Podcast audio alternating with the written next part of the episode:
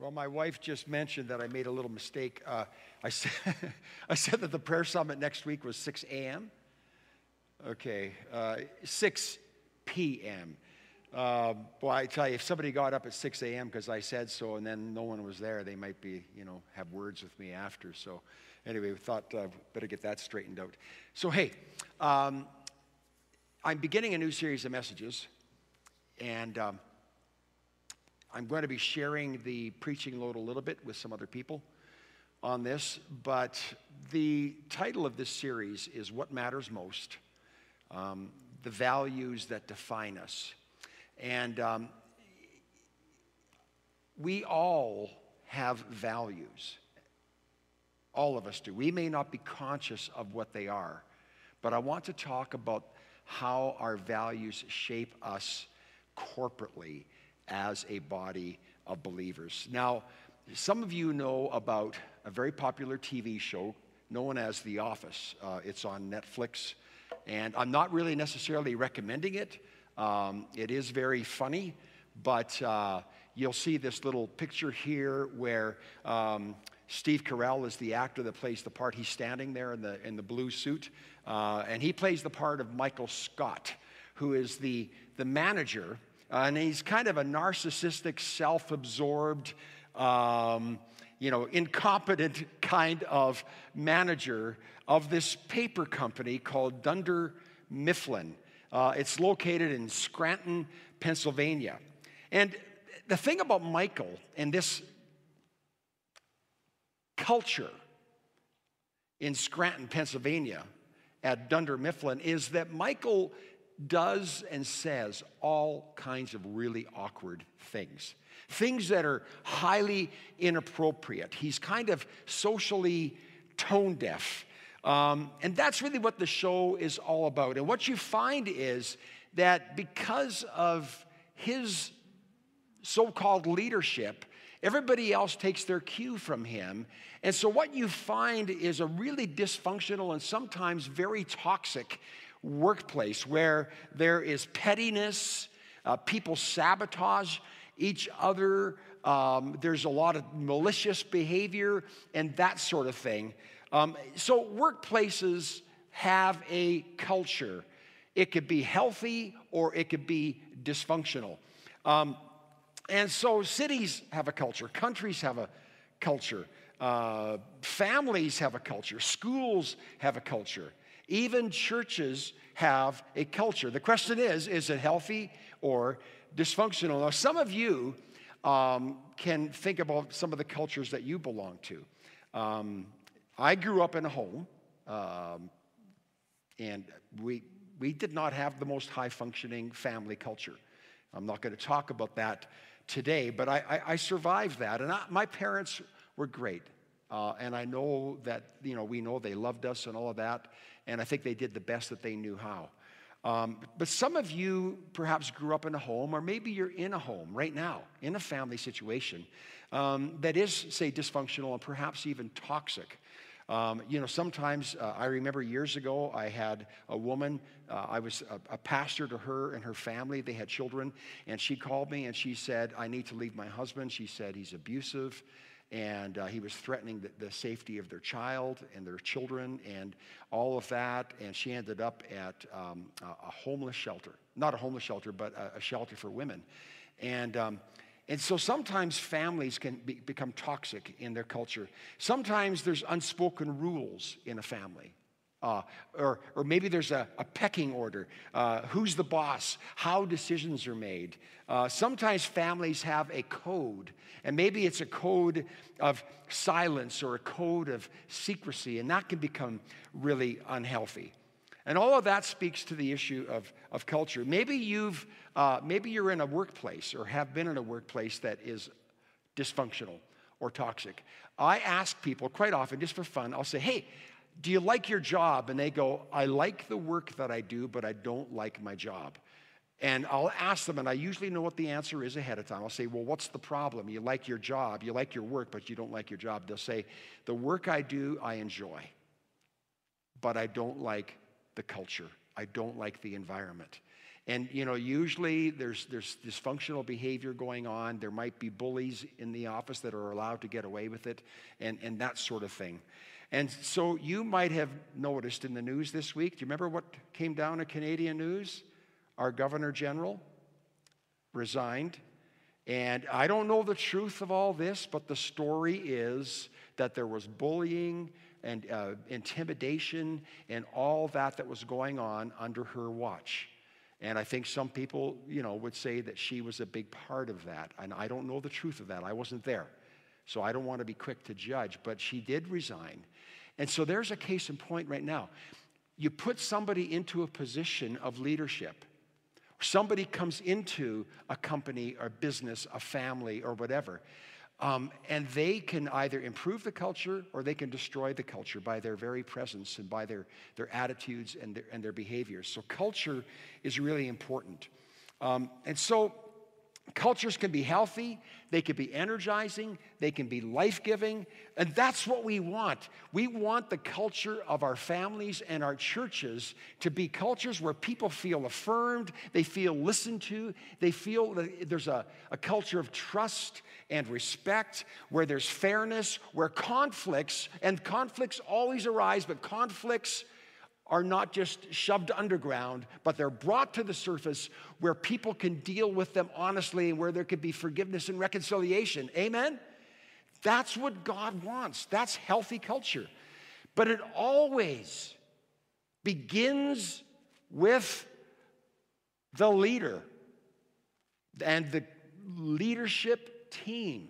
It has to start there. So, churches have a culture and I am convinced that the culture of the church is a reflection of the leadership. And so I'm putting a lot on myself right now and upon our pastoral staff and our church board and other leaders in the church.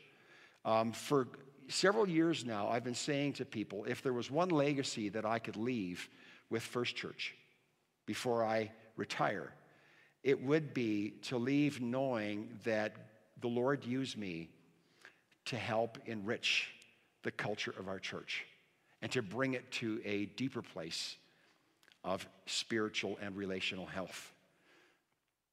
So, how sweet it is when God's people dwell together in unity and live in a way that is pleasing to our Heavenly Father, where our life together brings glory and praise to the name of our God, and people who hear about us, people who come into our midst, they go, wow, how they love one another and how they love and serve their God.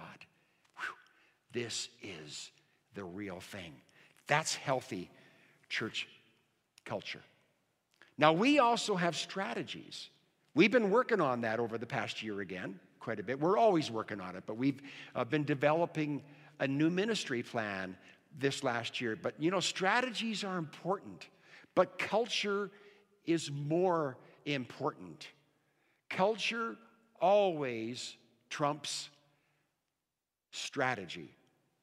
Um, st- there's strategies in the Bible, uh, in the Old Testament. So, how many of you here today have ever read Nehemiah in the Old Testament? It's a book of the Bible, and he says, okay. So, he goes there to build the wall around Jerusalem to rebuild the wall. And, and so they had a strategy, and there were people that were fighting against them. And so one of their strategies was when you're building the wall, you have a, a your tool or your trowel in one hand, but you have a weapon in the other. But there was a lot of strategic stuff that went along. There were plans.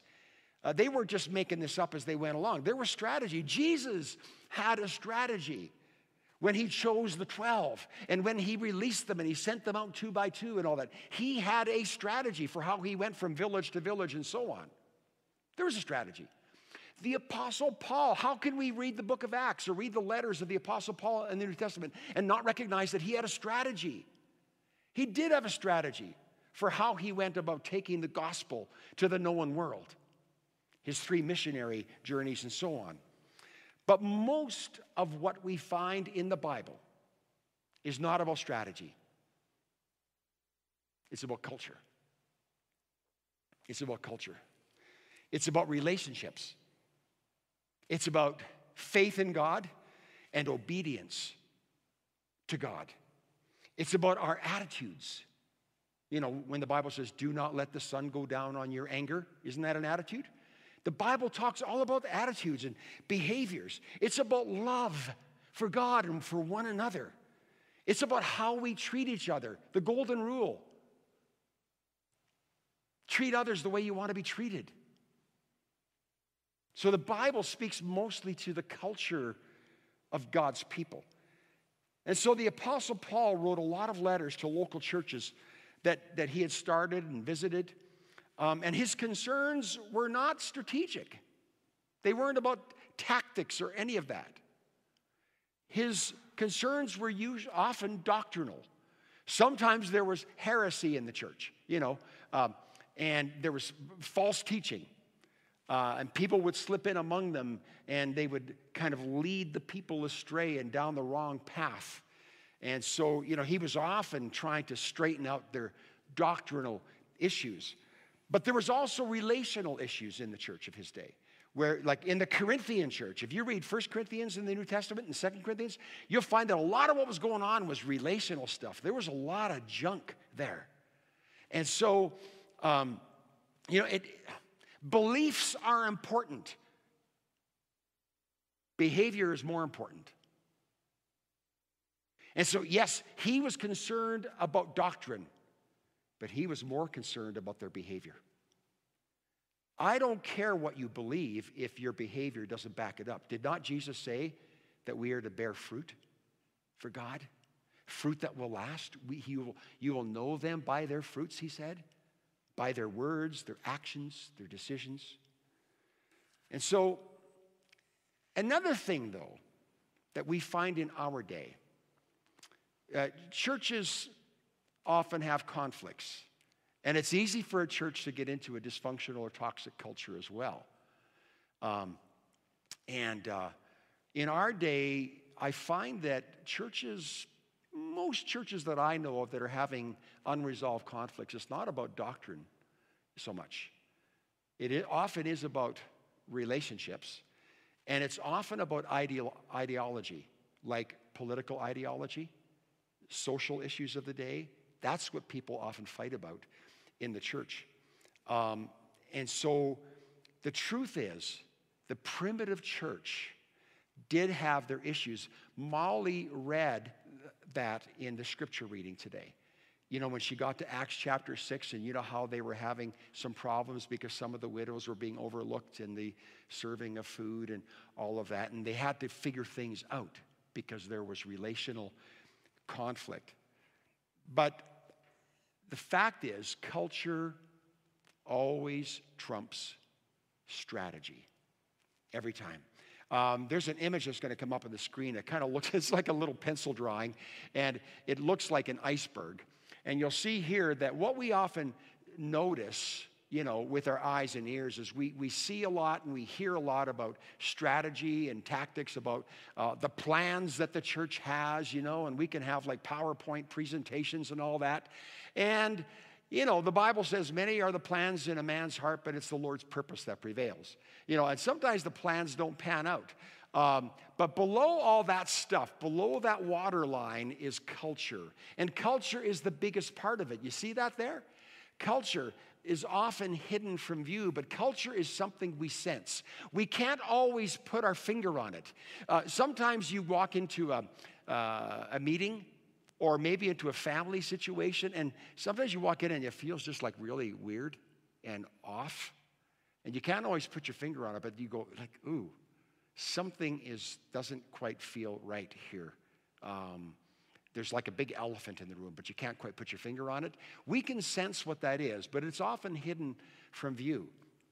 Um, Patrick Lencioni is, uh, is, a, is an author. Uh, he's a Christian, I believe. Um, but he wrote a book, one of his books more recently, called The Advantage. And it's actually a business book, but he actually said, he says in this book, in The Advantage, he says, a company or an organization needs to be both smart and healthy. Smart and healthy. When he says that you got to be smart, he's talking about strategy. When he says you need to be healthy, he's talking about culture Smart means that you're really smart about your plans, the equipment you use, your technology, your software, the apps that you have, your skills, and your expertise. That's all the smart stuff. But then he says you also need to be healthy. That means our attitudes, our behaviors, our relationships, our decision making, the way that we communicate with each other. That's all part of culture. And then he says strategies about being smart, culture is about being healthy. And then he says this it's easier to change strategy than to change culture. Transforming culture is not easy. If you have a smart strategy and you got all the plans and the equipment, you got state of the art lighting and sound, and you got all the technology and all the expertise, but if you got unhealthy culture, it's a house of cards. And how often do we hear about churches with scandal? Churches that split, pastors who resign in disgrace because they weren't living with integrity. That he says, let's say you don't have the greatest strategy, and let's say you don't have the smartest people and the most gifted people. But let's say that your culture is healthy the attitudes, the relationships, the behaviors, and so on. He said, culture will always beat strategy. If you've got a healthy culture, you could figure out the other stuff. People will be drawn to your light, and they're going to say, How can we help you? People will see how poorly we, we do sometimes in um, maybe in our streaming online, and they might say, well, you know what? I've heard good things about your church and that you, guys really love God and you love one another. And you know what? I think I can help you with the problems you're having. you know, that happens. God, God will supply the, the strategy and the people for that.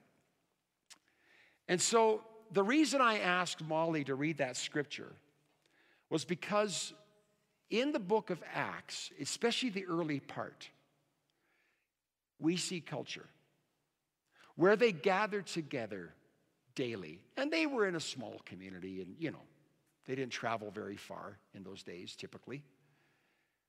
They broke bread together at each other's homes. They were devoted to the apostles' teaching. They prayed together continually. They fellowshiped. They, they shared what they had in common. No one claimed that anything they had was their own, like, this is mine. And that didn't mean they didn't own property. All it meant was they were willing to share. And sometimes people would sell a piece of their property. They might sell, you know, in our day, that would be like you might sell one of your cars, or not sell, but you might give away a, second car or a third car or a vehicle that you got to someone who needs it more than you do. And that was really the culture of their church. And then you see in Acts chapter 6, where the widows were having this conflict because some of them were feeling overlooked. And you know what? Churches always have people who feel a little bit overlooked. It happens. But the question is, how do we deal with it? And so they came up with a solution. The apostles said, Our calling from God is, the, is to pray and is to preach and teach the Word of God. We need to attend to those things. But some people have the gift of helps, the gift of serving, and so on. We need to let those people with those particular gifts take care of these other issues, these really practical, pragmatic issues that go on in people's lives, like the serving of food. And what you'll find in the culture of the early church that we read about in the Bible is they prayed about everything. They didn't just figure it out. They didn't say, okay, let's call a meeting. No, they call a meeting, all right, but they would pray. They would seek. That was part of their culture because they knew that they weren't smart enough and talented enough. They needed the Lord. So,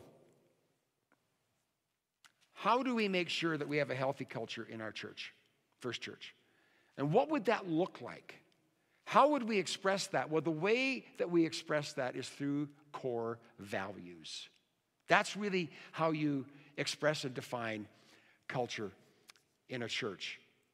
Core values are a list of statements, and we have, well, I presented to our church board some time ago seven core values for our church. And um, they've approved six of them so far. And we're getting close, I think, on the 7th. We'll see how that goes. But the core values are statements that tell us what we stand for, what, what's really important to us. That's what they tell us. What's important here? How we think of ourselves as the body of Christ. The core values tell us how we make decisions, how we lead, how we organize ourselves to accomplish God's mission. They tell us how we should treat each other and how we respond when things go wrong. That's what they do. They address things like attitudes, relationships, and behaviors, and culture trumps strategy every time. Culture is the most important thing. We want a God culture. I do. I think you want a God culture too. Over the last several months, we've been working on this ministry plan, and the development of the core values and the approval of those is part of that. We already have had a mission and a vision. So those of you that know this, can you say what our mission statement has been? Making Christ like disciples with a heart for God and a passion for people. And so the end result of that is that people will be transformed into the likeness of Christ. That's what the Bible says, is that we, if you said, Brian, what's your end game? I would say, well, it's making Christ like disciples so that at the end of the day, when you stand before God, that you have been transformed into his likeness. As you walk this earth, every day, every day, you are more and more and more being transformed into his likeness. We already have that. That's been approved long ago. That's our mission, that's our vision. Uh, it tells us why we exist and where we're going, but it doesn't tell us necessarily who we are. The core values tell us who we are. Who we are. They speak to our identity. The core values are not about strategy. So, quite often, I find when I'm meeting with leaders and we talk about the core values, they're going to go, oh, this just sounds like a lot of fluff. You know, like, give me a plan. We want to get to the plan. We always want to get to the plan. But you know what? No, no. You don't start with the plan. We start with attitudes, behaviors, and relationships. That's what God cares about. Most of the Bible, just read the Bible, you'll see that. So COVID 19 came along. Boy, it's been close to a year. Can you believe it? I got a little distracted. Sundays, Colleen and I are watching a TV show or a movie that was made like several years ago, and we see people coming together and they're all huddled together really close, and we're like, oh no, don't do that. You forgot your mask. You know, uh, that's how used to wearing masks and stuff that we've gotten. It's just so weird. Anyway, um, so, where was I? Okay. The fact is, we need a healthy culture. And I believe that God is with us right now. I think our culture is getting healthier all the time. And I say that, I, am not kidding you. I really, really do. Um, and when you say, Brian, how can you say the, health, the culture is healthy? I'll say this because if the leadership of the church is healthy, then the church can become healthy overall overall because we lead by example. Um, I had mentioned earlier that quite often churches fight about doctrinal issues, relational issues, but sometimes it's over ideology and politics and the social issues of the day. Um, and I was uh, in a prayer meeting on Zoom uh, with some district leaders and pastors the other day. And then we had some breakout rooms. There was about 30 of us. And then they had breakout rooms on Zoom. And I went into a breakout, and there was just me and one other pastor. And uh, anyway, we got sharing, and I said, Hey, how's it going in your church? And uh, he said, Oh, he said, terrible. He said, It's just divided. We're split. He said, uh, My board is split. And I said, What's going on? He said, It's because of COVID, and it's because of the political situation in the United States. And we have people that are pro Trump, we have people that are anti Trump, we have people that are pro wearing masks and anti wearing masks, and pro vaccine and anti vaccine. And he says they're all fighting about it. He said, We've we've had a service. People come to there and they, they know that we say you got to sanitize and wear the mask, but some of them don't believe in that and they refuse to do it. And then guess what happens? They got a, they got a problem they got to deal with. I'm going to quote you a scripture. because this speaks to culture. 1 Corinthians 8, verse 3. Do you know what the Apostle Paul says? 1 Corinthians 8, 3. I, I, I encourage you to read the whole chapter. He's talking about food that was sacrificed to idols and all that. You know what he says? You might know something. And you might know that you have freedom to do something. But I don't care about your knowledge, he says, because knowledge puffs up with pride, but love builds up. Love seeks to edify. And he says, if what I eat, if what I do causes another person to stumble or causes offense, I will not do it. It doesn't matter if I'm right. It doesn't matter if I have a right. It doesn't matter if I have the freedom. It does not matter. All that matters is love. If I speak in the tongues of men and of angels but have not love, I'm only a resounding gong or a clanging cymbal. If I have the gift of prophecy and I can fathom all mysteries and all knowledge, but have not love, I'm nothing. If I give all I possess to the poor and surrender my body to the flames but have not love, I gain nothing. Love is patient, love is kind. Love does not envy, it does not boast, it is not proud, it is not rude.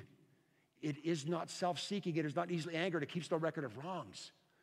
It does not delight in evil, but rejoices with the truth.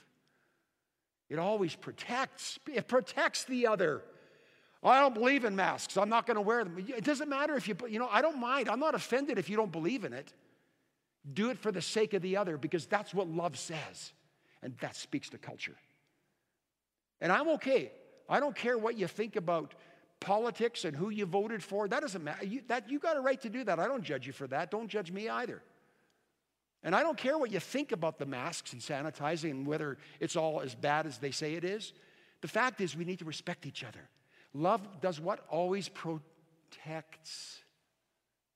You protect the body and you protect their spirit. Um, it always protects. It always trusts. It always hopes. It always perseveres. Love never fails. I won't do the rest, but you get what I'm saying? And that speaks to culture. I felt so bad for this pastor. Folks, this is why discipleship is so important. This is why I started the leadership network that we're doing. And if you want to join us, the information's on the, our website. But we started last week, had a great turnout, and got two groups Tuesday night, Saturday morning. You can take your pick.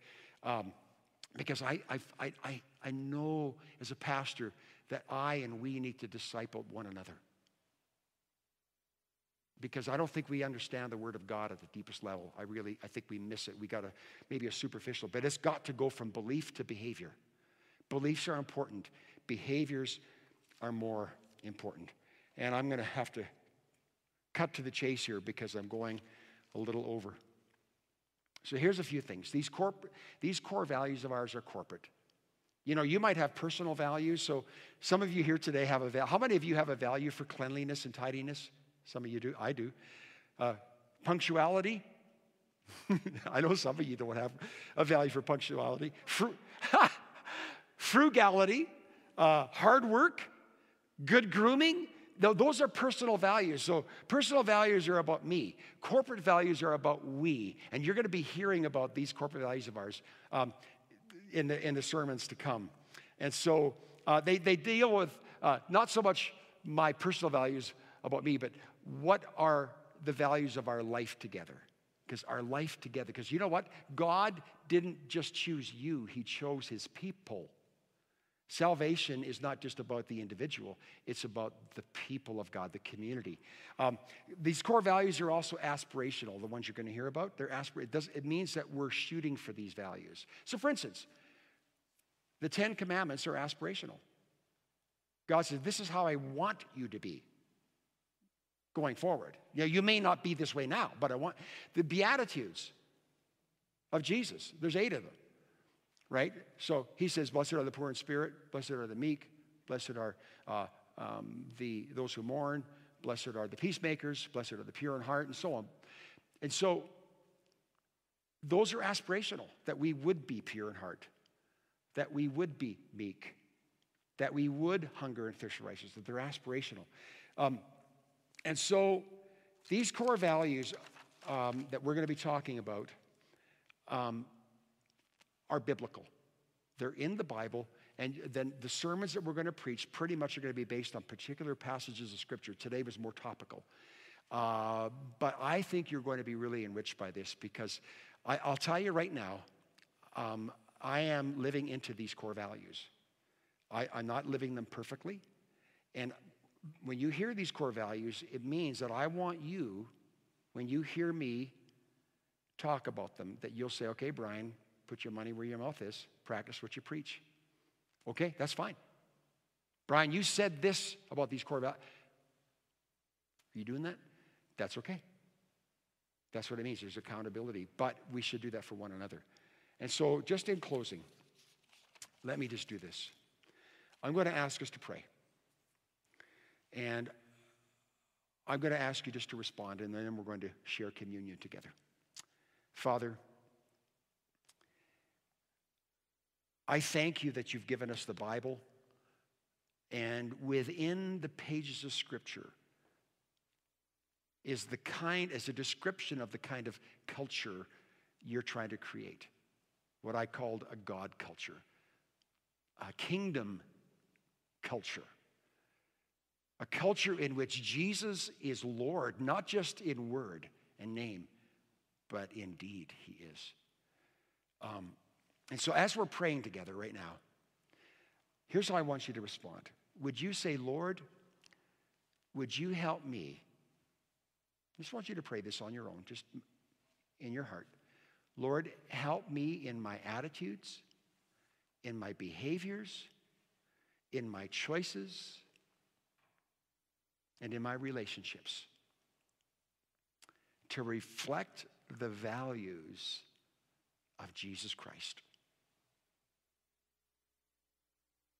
To live in a way that is pleasing to you. Would you say, Lord, I want to be a Christian, and I want our church to be a church that prays first, and then we listen for the decisions of the Lord. That we would be a church of audacious faith, that we would dare to believe your promises and follow your commands. That we would truly love one another and experience genuine koinonia, fellowship, sharing our lives and all that we have with one another. And Father, that we would be a church where pastors and board members and lay leaders lead by example in humility, putting others before ourselves. Father, I want to be that kind of person. I offer myself to you today. Fill me and use me. And would you say today, and I'm going to ask us to do this out loud. I'm going to open my eyes before I say amen. You can open your eyes. I want you to repeat this after me, and you could say this if you're watching the live stream. If it's to be, it's up to me. Can we try that? If it's to be, it's up to me. It starts with us, and then together as a community, we'll be the people that God has called and for whom Jesus died on the cross. So we are going to um, share in the Lord's Supper here, and I just realized I left my, uh, well, okay. You can chuckle, those of you that are watching online here, um, as I get my act together. Oh, thank you, Lane. Thank you. All right, we are going to celebrate today the Lord's Supper. Those of you that are watching at home, if you don't have any juice or grape juice, feel free to use uh, whatever it is that you have available. And um, it's interesting that when we read the Bible, 1 Corinthians chapter 11, um, the Apostle Paul in that chapter uh, is admonishing the church, the Christians in the city of Corinth. He said, because you know what? He said, there's pride and there's division, there's schism. Um, you're not loving one another the way you need to. 1 Corinthians 11, two, two chapters later is 1 Corinthians 13 that I just quoted part of you. there, there, there was trouble in that church. And so he said, when you come together, do it in a way that is worthy of the blood of Jesus and the body of Christ. And so today, as we take these elements, let's remember that we are one body in Christ. One body.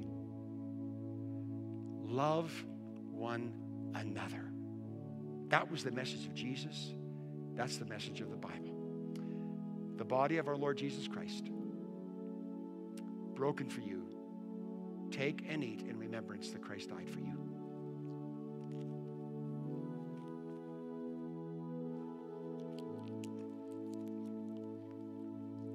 The blood of the Lord Jesus that was shed for you on the cross, the blood of the new covenant. Take and drink in remembrance that Christ died for you.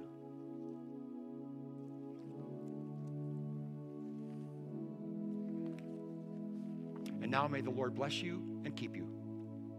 May the Lord make his face shine upon you and be gracious to you. May the Lord turn his face toward you and give you peace. And all God's people said, Amen. God bless you all.